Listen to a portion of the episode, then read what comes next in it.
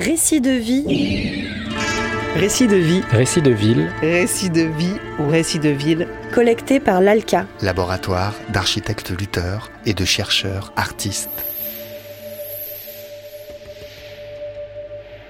les récits de vie sont une tentative de troquer les lignes trop droites de la ville contre un regard, un vécu, une histoire.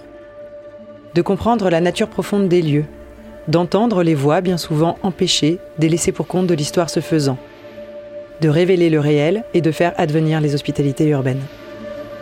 l'ALCA, en quête de ses hospitalités urbaines, a posé ses micros dans les derniers bains-douches de Lyon, un refuge urbain pour les personnes en temps précaire.